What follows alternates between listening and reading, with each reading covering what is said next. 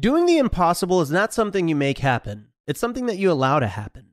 After conducting over 10,000 personal and group coaching sessions over the last decade, author and personal coach Jason Drees has unlocked a simple yet effective formula to accept and create success in your life on the most basic, instinctive level. In his latest book, Do the Impossible, Jason gives readers access to the same life changing principles he provides in his personal coaching sessions. Ready to embrace success as a state of being? In this exclusive listener offer, get your copy of Do the Impossible for 50% off from the publishers at Bigger Pockets. To get your copy of Do the Impossible for 50% off any format, go to www.biggerpockets.com slash impossible50. That's 50% off any format, www.biggerpockets.com slash impossible50. And that's what Steve Jobs sort of taught me because I talked to him about his garage, how he started Apple. And he said, no, what I really invented was not these products in the garage, but teams that can continue to make great products. And so when I did the book, The Code Breaker, it's not just about Jennifer Doudna, but it's about teamwork and collaboration and how that moves innovation forward.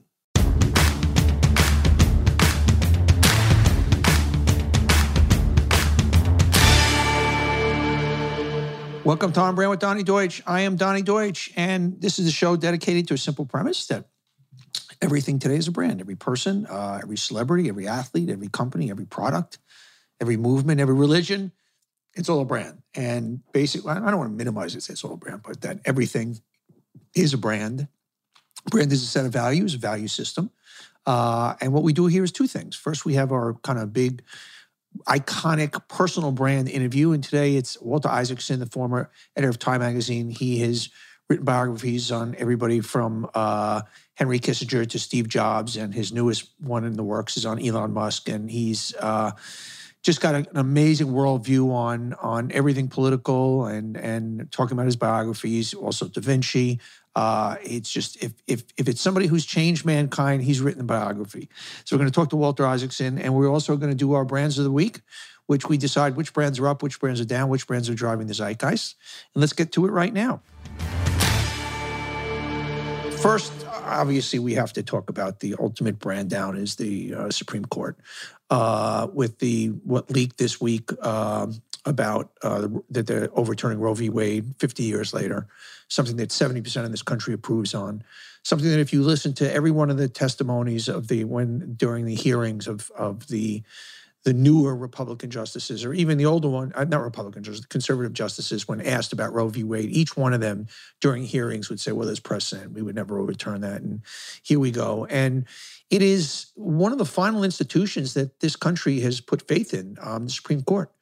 And um, the Supreme Court is, is the bedrock of democracy. And we are in a position now in this in this uh, country where uh, democracy is very much in play uh, with what's going on with uh, the gerrymandering and and uh, the state legislatures uh, being put in play as far as being able to overturn elections. We know what Donald Trump attempted to do, but this is a very sobering. This is probably my biggest brand down of the year that the Supreme Court acted politically. And obviously, there's politics involved in the Supreme Court, but it's been the last bastion of of rule, you know, letter by law, and to overturn this precedent 50 years later is is frightening, and the implications uh, for women are frightening in this country, and particularly women of color and women of lower so, so, so, socioeconomic means. They're going to suffer the most. Uh, if this happens, the the trigger laws, and I think it's 13 state, 11 or 13 states already, will immediately make abortion legal, and there's probably another 12 or 13 to follow after that. So half the country it'll be illegal to get an abortion, and uh, that's including uh, rape and incest. Uh, it's stunning. And here we have a Republican Party that uh, wants you to have complete control of your body when it comes to vaccines, but not have control of your body when it comes to a woman's reproductive rights. So, huge brand down. Um, everything else pales compared to that. So I'm just going to say that starting off. Brand up for Nancy Pelosi. She's the first one that led a delegation, uh, the most senior U.S. official to lead a delegation. I, I, guess I don't know if you would call Blinken the Secretary of State, senior to Nancy Pelosi. Maybe it's a tie. Um, she led a congressional de- delegation to meet with Zelensky in, in, in Kiev. Um, you know, she just continues to amaze me in her leadership abilities. Brand down for Russian yachts. Uh, more than a dozen yachts worth approximately $2.5 billion belonging to Russian oligarchs have been seized in several countries worldwide. Um, the White House said Thursday that the European Union members states report freezing over 30 billion in assets, including almost 7 billion in boats, helicopters, real estate, and artwork. There you go. So we're going to sell those yachts, and too bad on the Russian oligarchs. Brand huge down for Representative Madison Cawthorn. I mean, this is this guy seems to be the poster boy for for scandals. Uh, this is this is just in the in the last recent times. He's obviously the Republican of North Carolina. He's under mounting pressure from both parties to end his short career in Congress. In rapid succession, Cawthorn has suggested that his Republican colleagues routinely throw cocaine-fueled orgies, been accused of insider trading, accused of having an inappropriate relationship with a male aide, has been detained at an airport where police say he tried to bring a loaded handgun onto an airplane for a second time. He had pictures surfaced of him wearing women's lingerie as part of a cruise ship game. Uh, you wouldn't think it would be coming from a guy like this. Last month, he was charged with driving a revoked license for a second time since 2017. I, I love the the Trumpers and the right wingers who are the most holier than thou and doing the most egregious moral things. Not necessarily dressing up like a woman is egregious moral. It's just kind of funny when it comes to him. Brand, uh, I don't know. We'll let everybody else judge. I'm going to say brand up uh, for Kyrsten Sinema, uh, the Democratic uh, senator from Arizona, who bragged that cleavage has extraordinarily pers- persuasive effect on uptight GOP colleagues. She's that she said her secret weapon when dealing with Republican colleagues says has an extraordinarily persuasive effect.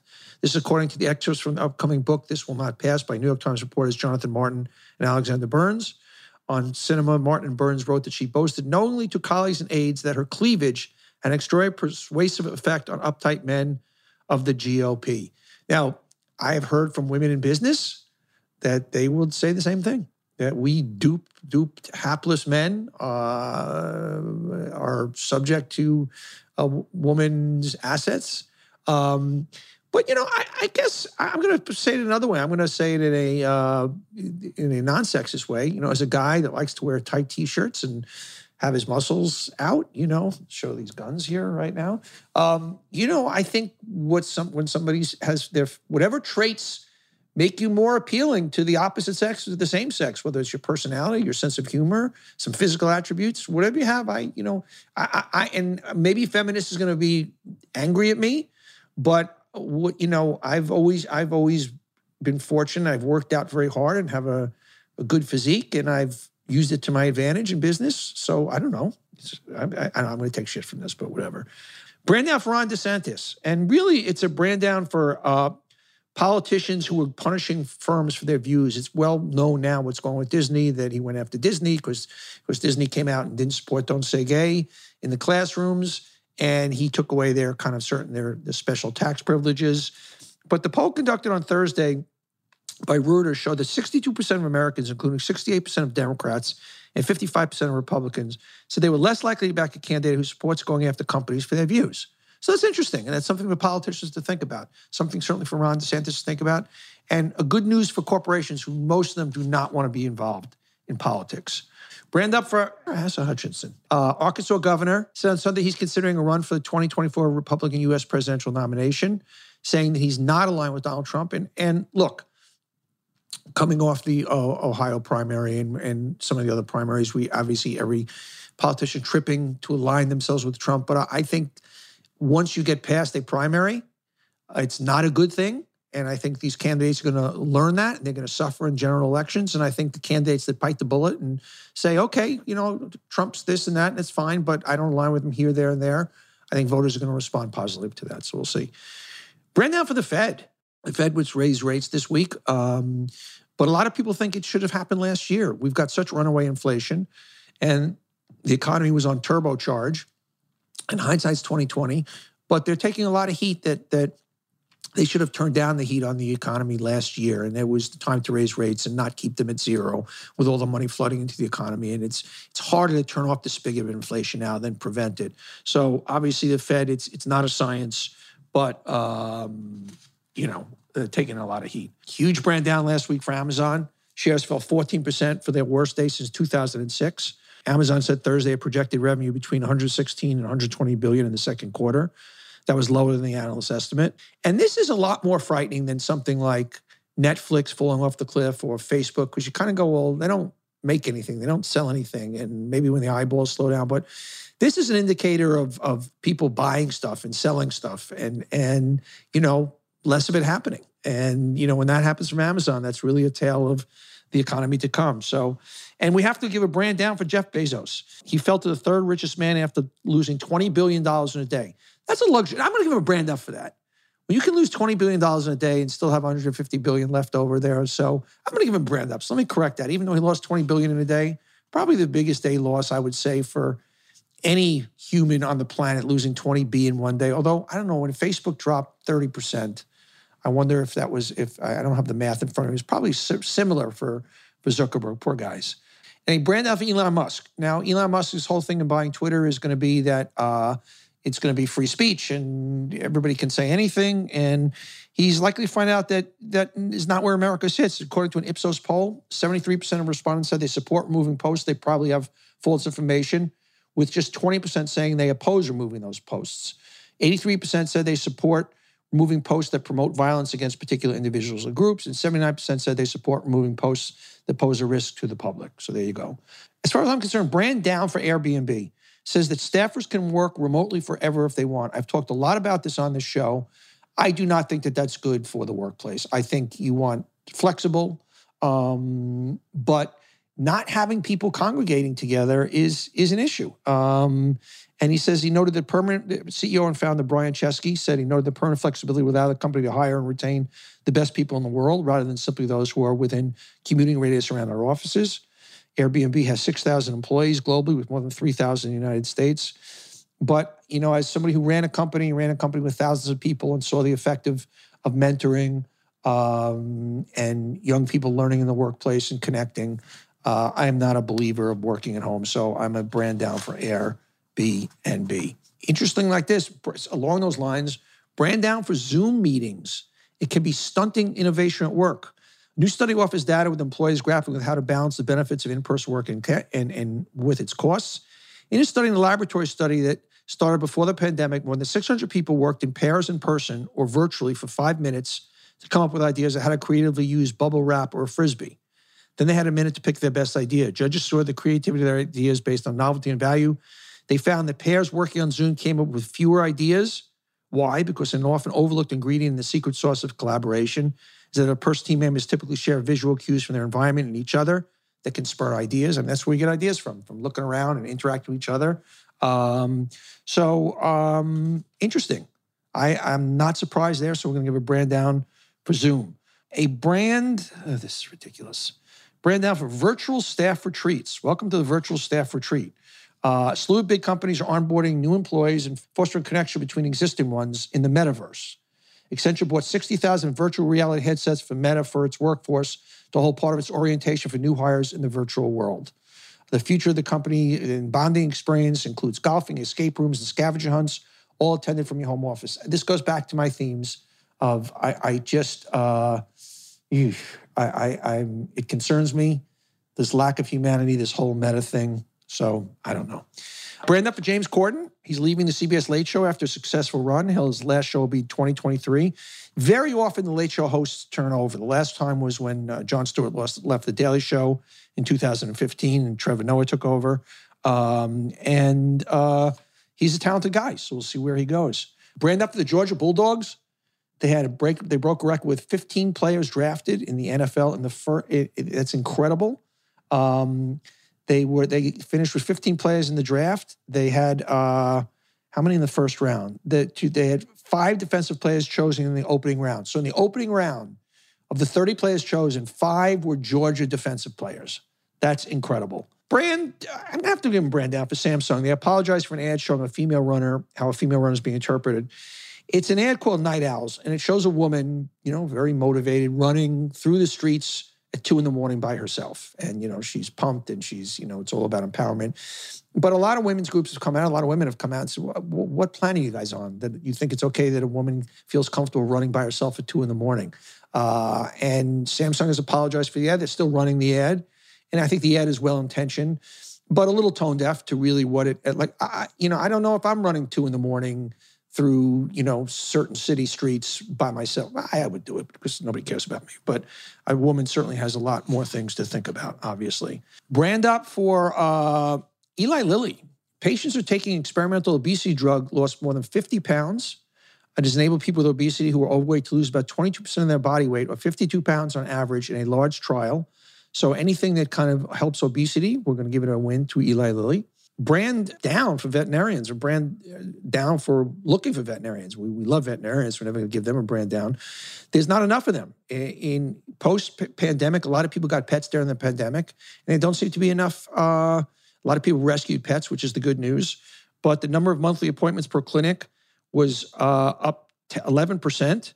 Nearly one in three Americans adopted a pet during the first several months of the pandemic, and vets are getting overwhelmed and dealing with the resulting demand. So you got 11% more pets, but you don't have 11% more veterinarians, and there is a problem. I don't know. I'm going to give it a brand down for Burger King. It's a bold new idea. Fast food giants have been testing reusable and returnable packaging. In a test program where customers will pay $1.25 for using to go containers and beverage cups, they can return for special bins through a partnership with Loop. One depends on the customers actually bringing the packaging back to a drop off point. Customers will return their containers and refunded their deposit with all items professionally cleaned. I don't want reusable packaging for Burger King. I'm sorry, that's just me. And my favorite brand up for the week is Tropicana, inventing a cereal for orange juice, Tropicana Crunch. They found that 15 million Americans have tried their breakfast bowl with orange juice that you can use your cereal with and pour orange juice instead of milk. So I'm going to give that a try. And those are our brands of the week. So let's get to our interview with the great Walter Isaacson. I want to talk about Freshly. And if you want on the go food that's pre cooked, isn't frozen, tastes great, it's not highly processed. It's almost impossible to find, but Freshly does that. It's food that's fast. It doesn't have to be fast food. It offers quality meals without the hard work. Their meals are designed by nutritionists, cooked by chefs, and delivered fresh. Other meal deliveries need to be prepped to cook, but Freshly is ready to eat in three minutes. Uh, look, it takes the stress out of cooking, it takes the stress out of pickup, anything like that. It's food that's delivered. It's amazing. No one wants to spend an hour cooking dinner anymore. No one wants to deal with takeout. I really recommend Freshly. Uh, it is it is fantastic. It's chef made. It's nutrient packed meals delivered straight to your door. No cooking, fresh and never frozen, ready to heat and enjoy in just three minutes. Use the Freshly website or app to find meals that fit your lifestyle with plans that work for your dietary needs, preferences, tastes, and family size. Choose from over 50 nutritionist design designated entries like their classic state peppercorn. Mm, that sounds good. Multi-serve size like their massive mac and cheese or the new line of plant-based meals. Skip the grocery shopping and dirty dishes. Your meals arrive cooked and fresh every week. Stop stressing about dinner right now. Freshly is offering our listeners this is a big deal. 125 bucks off your first five orders when you go to freshly.com slash Donny. That's 125 bucks off freshly.com slash Donny freshly.com slash Donny. Check out Freshly, guys. You're really going to like it. I want to talk to you about Chime. And Chime has got a simple benefit for you guys. No one likes waiting for their paycheck, especially when you got bills to pay. Good thing this Chime, now you can get your paycheck up to two days early with direct deposit. So listen, this is a simple thing that Chime does. You get your paycheck two days earlier with their direct deposit. That's up to two more days to save, pay bills, and generally just feel good about your money situation. But Chime is more than just about getting paid early. It's also a award winning mobile app, checking account, debit card, and optional savings account. So check out Chime, C H I M E. This is a really smart thing. Get your paycheck two days earlier. There's got a lot of other stuff there to help you with a checking account, debit cards. So what are you waiting for? Hopefully, you're not your paycheck. Get started with Chime today. Applying for a free account takes less than two minutes. Get started at chime.com slash Donny. That's chime.com slash Donny. Don't wait for your paycheck. Check this out. You got to listen to me. Banking services and debit card provided by the Bancorp Bank or Stride Bank NA, members FDIC. Early access to direct deposit funds depends on payer. I am thrilled at today's guest, the great Walter Isaacson. Uh, his resume reads like a uh, guy who's had a front row seat to the some of the greatest moments in history and chronicling them. Uh, former editor of Time Magazine, former uh, CEO of, of um, CNN, former president of the Aspen Institute. Uh, his his books are are a who's who of people who've kind of set the tone for our times. Biographies of Kissinger and Benjamin Franklin, Einstein, Steve Jobs, Leonardo da Vinci. The Code Breaker, Jennifer Doudna, which is net gene editing, and the future of the human race, which is now out in paperback. He's currently um, involved in a biography of Elon Musk, and as we talked off camera, the goalposts keep moving. He's a university professor at Tulane University. Welcome, sir. Hey, Donny, great to be with you. Great to have you here. First, we, we got to get right into it on the Elon Musk thing. Uh, you know, we're recording this a few hours after he announced uh, he wants to buy all of Twitter. You are deep into a uh, biography on the man. First, your reaction to that news? Well, it doesn't surprise me at all. He's obsessed with Twitter. He also has a strong belief in free speech or expa- uh, expanding the bounds of expression, not restricting it. And he feels that uh, both Twitter and society in general has constricted free speech. You can argue that either way, but it's something he deeply believes. And I don't think he was ever going to be um, satisfied being a board member and no. a you know minority shareholder. He's somebody who wants to control things. I also think that he thinks that the business potential of Twitter has yet to be unlocked, that there can be a mix of subscription models and advertising, that there can be ways to make the algorithm actually promote more civility rather than more hostility. So, in some ways, he may open it up to voices from Joe Rogan to whatever, but also he could make it so it's less of a cesspool, fewer trolls, fewer bots, crypto scammers. So I think all those things are on his mind. I think it's a distraction from his core missions, which is getting humanity to Mars and getting us to a sustainable energy future. But he's passionate about this. So you just, I'm going to use your words. You said he's a guy who likes to control things. To somebody watching from the cheap seats going, wait a second, are we getting into a dangerous place where the richest guy in the world by a $100 billion, so he's not only the richest guy, he's the richest guy by half of half of a football field, is controlling arguably the most important political social media out there. It reminds me of an old Bond villain movie. I'm not saying he's a villain, but you know where the richest guy in the world starts to take control of the media. Obviously, we've got Zuckerberg with Facebook, and we've got Bezos with um, the Washington Post. But are we getting into dangerous territory here? Well, I believe very strongly in competition, and I think the way to prevent this being too dangerous is for us to have a whole lot of choices. Twitter is a big and important company especially in the ecosystem you and I live in, which is journalists, the media, you know, the conversation about politics. But I do think that, you know, you see Bezos getting the Washington Post, Zuckerberg owning Facebook, uh, Musk owning Twitter. I hope that, you know, there will be other new forms of social media that will always come along. I think it's hard to tell people they can't buy companies so the best antidote to somebody controlling a company is if you don't like it, uh, go to another place, change the channel. But we, I'm going to come back to the point though that we now have a guy who is the richest guy in the world, who basically, you, at his whim, basically is one person. I guess that's the case in any enterprise. Basically, he's the one who's going to say, "No, Donald Trump should have a voice. I'm a free speech guy. I'm a, a libertarian," and uh, that's just a lot of power for one person. Right, and Twitter has that power now. Whether it was Jack Dorsey or sure. Parag Agrawal and the board, uh, private companies have a whole lot of power uh, controlling what gets published, which is why I think you uh, need a a wealth of uh, competing media outlets, uh, so that if people don't like things, they can move on yeah. elsewhere you know, is it different that it's one person rather than a Jack Dorsey who's the founder who sort of controls a board and Jack Dorsey and that board say that Joe Rogan, to just pick one sure. case, can't be on? Well, that's a lot of power for a small group controlling a private company to have. You're asking, well, is it even worse now that it's one person who has most of the sway over that company? Well, um, Eh, you know, it, is it bad that Jeff Bezos owns the Washington Post? Sometimes these things are very benevolent. Sometimes they're there for an evil agenda. And in this case, I don't think that Elon Musk is promoting some personal or financial or bad agenda. It just may be an agenda people don't agree with. And the free market will will will bear that out. Uh, I, I, don't know much of an alternative, Donny. I yeah. mean, I mean, do we? I mean, the people talk about the First Amendment. Well, the First Amendment does one particular thing, which it says that government has no way to go in and tell people what can or cannot be said. So, if the government tries to tell an Elon Musk you can't have or buy or create a social of media course, company, of course, that's not the answer. That seems to me yeah. the violation of the First Amendment.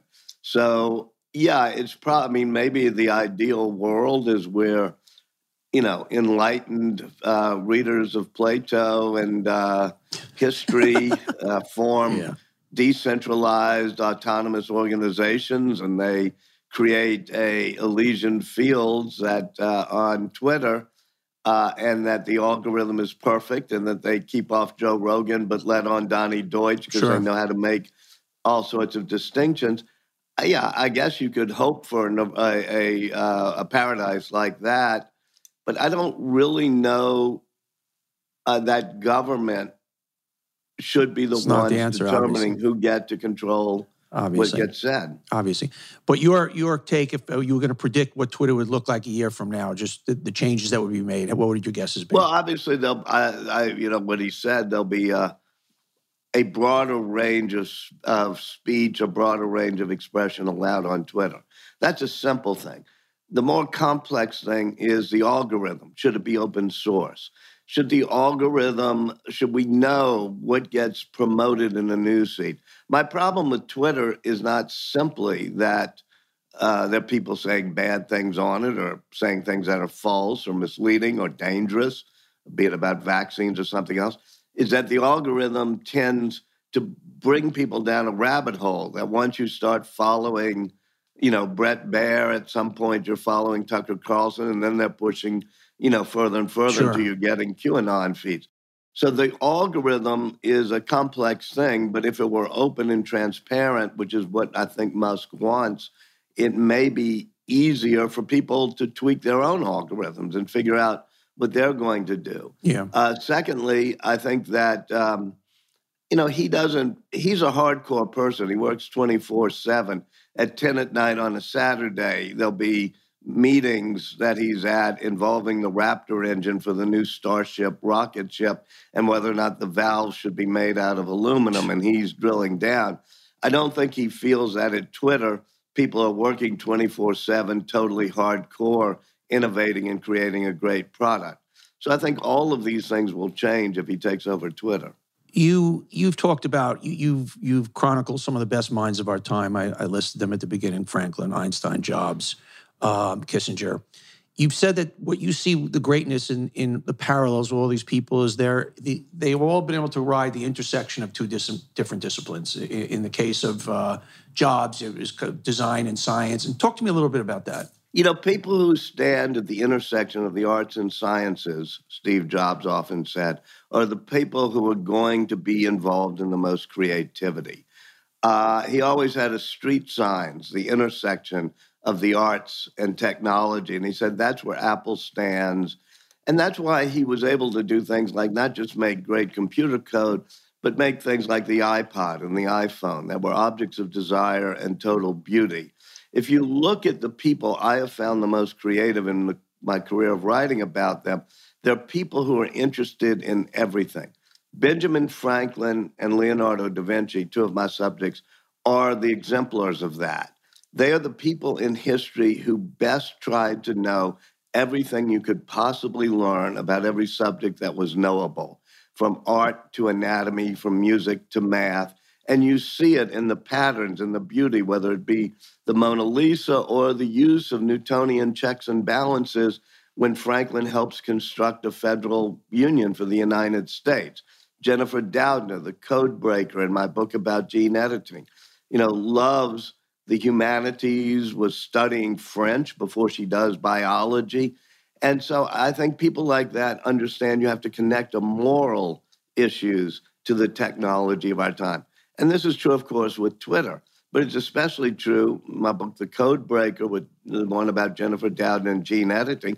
Now that we've invented easy ways to edit our DNA, it's not up to the scientists, but it's up to the people who can stand at the intersection of science and the humanities, of morality, to figure out, well, what do we do if we can design our babies to be like we want them to be?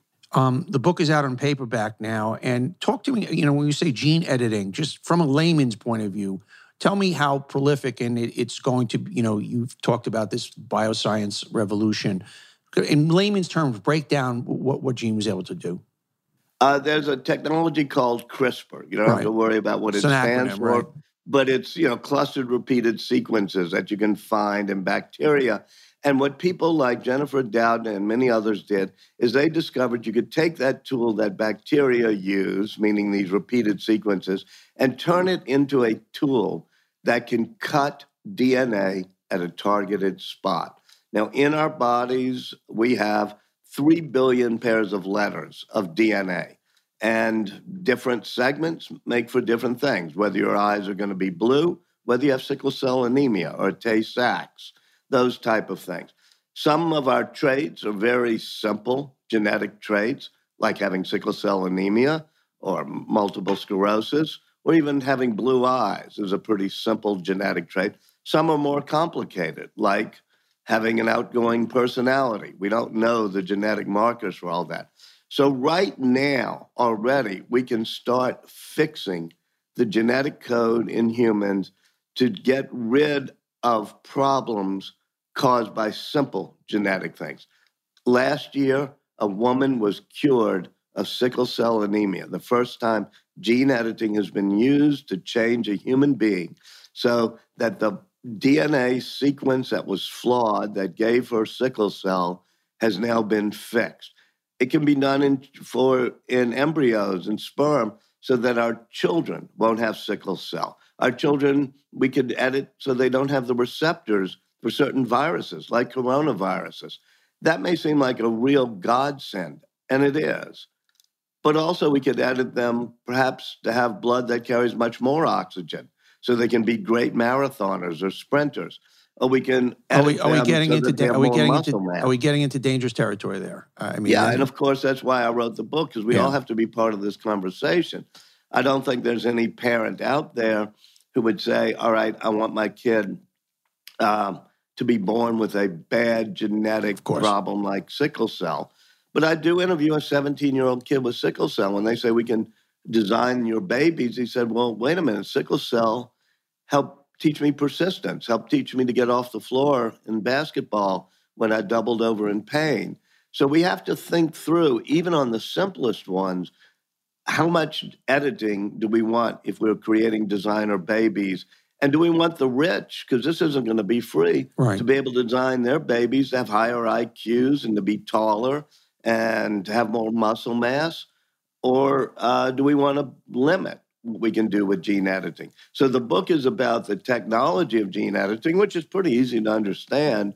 But I think if you're going to be part of the debate on how we use gene editing, it's useful to know what gene editing is. And that gets back to your point of standing at that intersection of the humanities and the sciences. I want to go back to Jobs, and, and the book was just a monster, monster bestseller.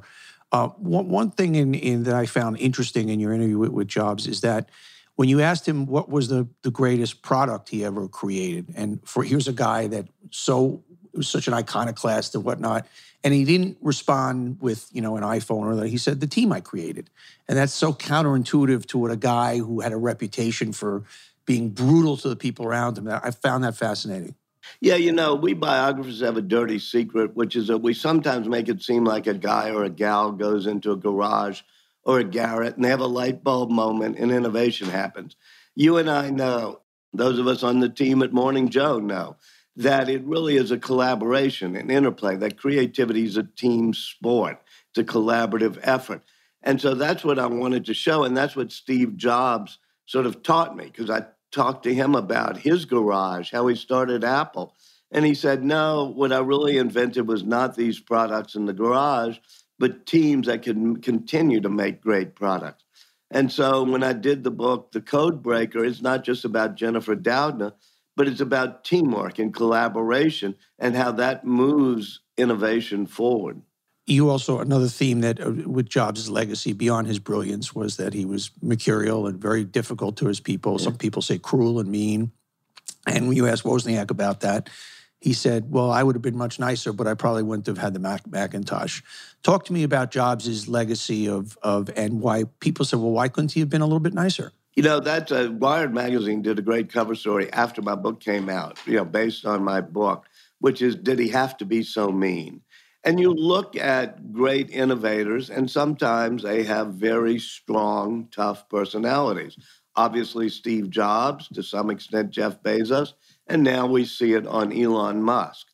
And if you're really going to drive change, I know I've run divisions, I've run companies before, I ran CNN, and I wasn't the world's greatest uh, innovator because I didn't break enough eggs. I, I didn't, you know, I was not it was not natural for me to fire people and get mad at people. And so sometimes I think, well, yeah, you should have been nicer. But as Wozniak said, well, if everybody had been nicer, we never would have made the great products we did. I also look at people who are very nice, who are innovative. Jennifer Doudna, the heroine of my last book, The Code Breaker, Benjamin Franklin, an incredibly nice person who brings people together. So I don't think there's one formula. You know, Donny, after I talk, give a talk on Steve Jobs, sometimes people come up to me afterwards and they say, you know, it's usually a guy, and he says, I'm just like Steve Jobs. And I smirk a bit and I say, okay, tell me why. He says, because somebody's an a hole, I tell him that. And because if somebody does bad work in my firm, I tell them it sucks. And I said, yeah, but have you ever invented the iPhone? and they sort of shrink a bit. So I don't think most of us have the right to be a jerk the way Steve was. Right. But I also think that if you're going to write a biography, you got to explain sometimes it takes a strong personality to innovate. Any parallels in the childhoods of uh, or the upbringings of all the, the, these great folks that you've written about, these, these people who've changed histories? You know, uh, these characters, the, the, it's interesting we're talking about jobs. That one commercial for Apple, you know, where it talks about here's to the crazies, here's to the misfits, and you yeah. know, and um, think different. I'm just curious, anything happening embryonically with these people in their early years that you say, ah, interesting parallel. Well, first of all, there's sort of a curiosity that we all have, maybe at age three, four, or five, about why the sky is blue. But in all the people I've written about, that curiosity, they don't outgrow their wonder years. Whether it's Einstein in his notebook saying, Why is the sky blue? or Leonardo saying it, you know, they're always curious. Um, I think a uh, second thing is that, you know, the people I've written about are sometimes trying to live up to something. And in many cases, biographers discover it's all about dad. Sometimes it's all about mother, but you know, I don't want to get into gender uh, wars right. here, but Steve Jobs was abandoned by uh, his birth father, abandoned by the first father who adopted him, and then adopted uh, and had a great father who was an auto mechanic when he was growing up. You know, likewise, Leonardo da Vinci is born out of wedlock, never legitimized by his father. Uh, Einstein, Ben Franklin, you know, runs away. They are all trying to live up to some ideal or live down some ideal. There's a wonderful sentence in Barack Obama's memoirs, which is that every successful man is either trying to live up to his father or live down his father's sins. And I guess both explain me. So I think that happens to be true of a lot of people I've written about. Let's talk about the state of politics. And and um, you said one of the reasons you moved to New Orleans a few years ago was yeah. you wanted to quote unquote get local, and that where, where, you you felt that already in the D.C.s and the and the and the New Yorks that the bitterness had sunken in to a, a really uh, to a heightened sense that you kind of said let me let me go back where maybe that hasn't sunken so much. Yeah, if you want to get really depressed and pessimistic, you can look at our national politics. You can even look at major races like Senate races, how bad they are. And if you want to get optimistic about what America's about, you can go to towns across this country in which innovators and entrepreneurs are creating an ecosystem that reminds me of whether it be, you know, uh, Silicon Valley in the 1970s or Philadelphia in the 1770s come to New Orleans, come to Austin, come to Chattanooga, to uh, Columbus, Ohio. These are places in which the discord hasn't seeped in and people are trying to make things better. Just yesterday, we opened an innovation center at Tulane where I work. Uh, my wife is part of New Orleans Entrepreneurs Week, Idea Village. And so, in places like New Orleans and places all over this country, there are people who go back and say, let's create the type of atmosphere that gives people opportunity, that restores some civility, and that shows that we're all in the same boat. I mean, if you're in New Orleans, you're literally in the same boat because we all have to survive the same storms. But I think it's important for all of us nowadays with the poison at the national level to get local. Speaking of poison at the national level, uh, you know, I'm holding up my iPhone now. I wonder, is it at this point a fait accompli that we will always be so divided because we we create our, our media, we get bespoke media. You talk a lot about how it was different when it was magazines and there was advertising and subscription based, and that now everything Absolutely. is clickbait and the algorithms that we were that you referred to back with Elon Musk is that I worry because technology we're never we're, we're always going to be this divided. There are dozens of reasons for the divisiveness and poison today. Technology is high among them, as you say. The algorithms of Facebook and Twitter, whatever, uh, incent engagement. I mean, that's how they measure if they're successful. And engagement is almost indistinguishable from enragement. If you find somebody gets mad about something, they forward it, they get, they watch it. And so the algorithms help make you more and more enraged as you go along. That's true of talk radio. It's true uh, sometimes on cable TV. The people who can, you know, get you the most stoked up tend to get high ratings.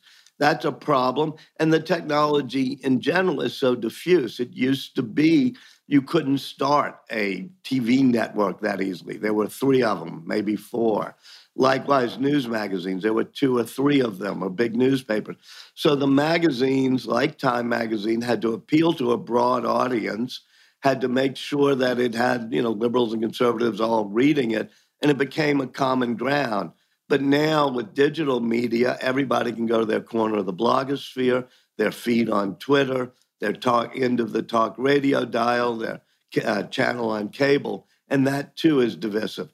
Now, I won't get into all of it, but you know, there are other factors too. I mean, gerrymandering is such a piece of bullshit at the moment. Yeah. It's just horrible. Our politicians of both parties saying, let me create safe districts, and we'll both have safe districts. We just saw that, you know, in, in Texas. It was just horrendous. Well, that creates people who have to cater to their base instead of uh, cater to the middle. So we all have to try to fix this problem. Speaking of problems, um, Donald Trump, you don't have a crystal ball, but if I said to you, do you believe he's going to run again? I'm curious your thoughts on that. Um, I think, I guess I would guess not. Uh, I think it's, you know, so complicated and messy for him. What surprises me, and I've heard you say this many times on Morning Joe, is that the large sort of majority and sensible part of the Republican Party has not risen up more vocally to say it's time to move on. I mean, you watch Mike Pence doing a little bit of that, whatever. But as we watch these primaries, we see people selling their souls to the devil. I mean, you know, the people they believe is the devil, yeah. selling their souls, and they don't get punished. Although Trump then sometimes uh, says, "I'm not even going to buy your soul, take your soul, even though you're trying to sell it to me." Yeah, and what, what's interesting is we're going to see what his coattails feel like. You know, you have candidates like David Perdue in Georgia, who was Trump, you know, 2.0, and he's down by 10 points. And you know, so I, I I to your earlier point, I believe the way to if I was guiding a politician is you basically remind people that he's a two-time loser. You know, he lost in the last election substantially. You know, and he lost in the. Obviously, most most uh, incumbents get suffer in the midterms, but it's not a winning formula. And that this is pre January sixth. And so, tell me the psychology of, in your mind, in, and we all can put the reasons why he has this grip. What is it about him and Trumpism that that is just it, it breeds this this passionate loyalty, despite a lot of facts that would, would point in the opposite direction. Well, you know, it's one of the reasons to get off the coast and come back as I did to Louisiana or someplace, because even though most of my friends aren't Trump supporters, some are. And more importantly, as I travel around Louisiana and been in Texas a whole lot recently, there's a deep resentment in this country. There's a deep sort of uh, revulsion against the elites, against people uh, who think they know any, everything and think they can control things. And you can argue with it, but people have become distrustful. And I think it's a deeply rooted, you see it around the world, not just around America. We're an era of globalization, promises great prosperity with free trade, immigration, uh, automation, all of these things. And it did improve economies, but it left a whole lot of people behind. People who maybe can get a flat screen TV set Sunday night at Walmart cheaper because uh, we've outsourced all the jobs, but don't have the dignity afforded them of being able to get on the early morning bus and going to work at the Maytag plant because it's no longer there. So I, I, just feel a deep resentment against the elites of uh, New York and Washington and California that made billions off of globalization and screwed a whole lot of ordinary working people. Yeah you get a front row seat every day at the future of being a professor, interacting with 18, 19, 20, 21, you know, the, the future without being too uh, generic. Anything you're seeing in these young people that make you feel hopeful or make you feel uh, pessimistic? I mean, well, I'm very lucky to be at Tulane, which is a school of very earnest people who, you know, open minded and, you know, they're not exactly. Uh, feeling like the anointed privileged elite who can look down on you know anybody who's not woke and so they're very open-minded i actually feel a backlash against some of the excesses of wokeness in my students who are saying you know i want i mean today we're going to discuss whether or not because i teach a course in the digital revolution and so we're doing a special section on twitter today but they've been arguing that you know, there should be more speech on Twitter. So I do think that there's been a bit of a shift against the sort of egregious, um, holier than thou sort of mob scenes that come down on anybody who deviates from an orthodoxy. And I think some younger people are, are finding that, at least in maybe not in Northeast universities necessarily, but they're they're they're feeling they got to be a bit more open minded and dis- and discuss things honestly. Yeah, uh, going back to we're going to wind down in a few minutes. Going back to the free speech thing, um, you uh, the old adage obviously you can't yell, you know, fire at a movie theater.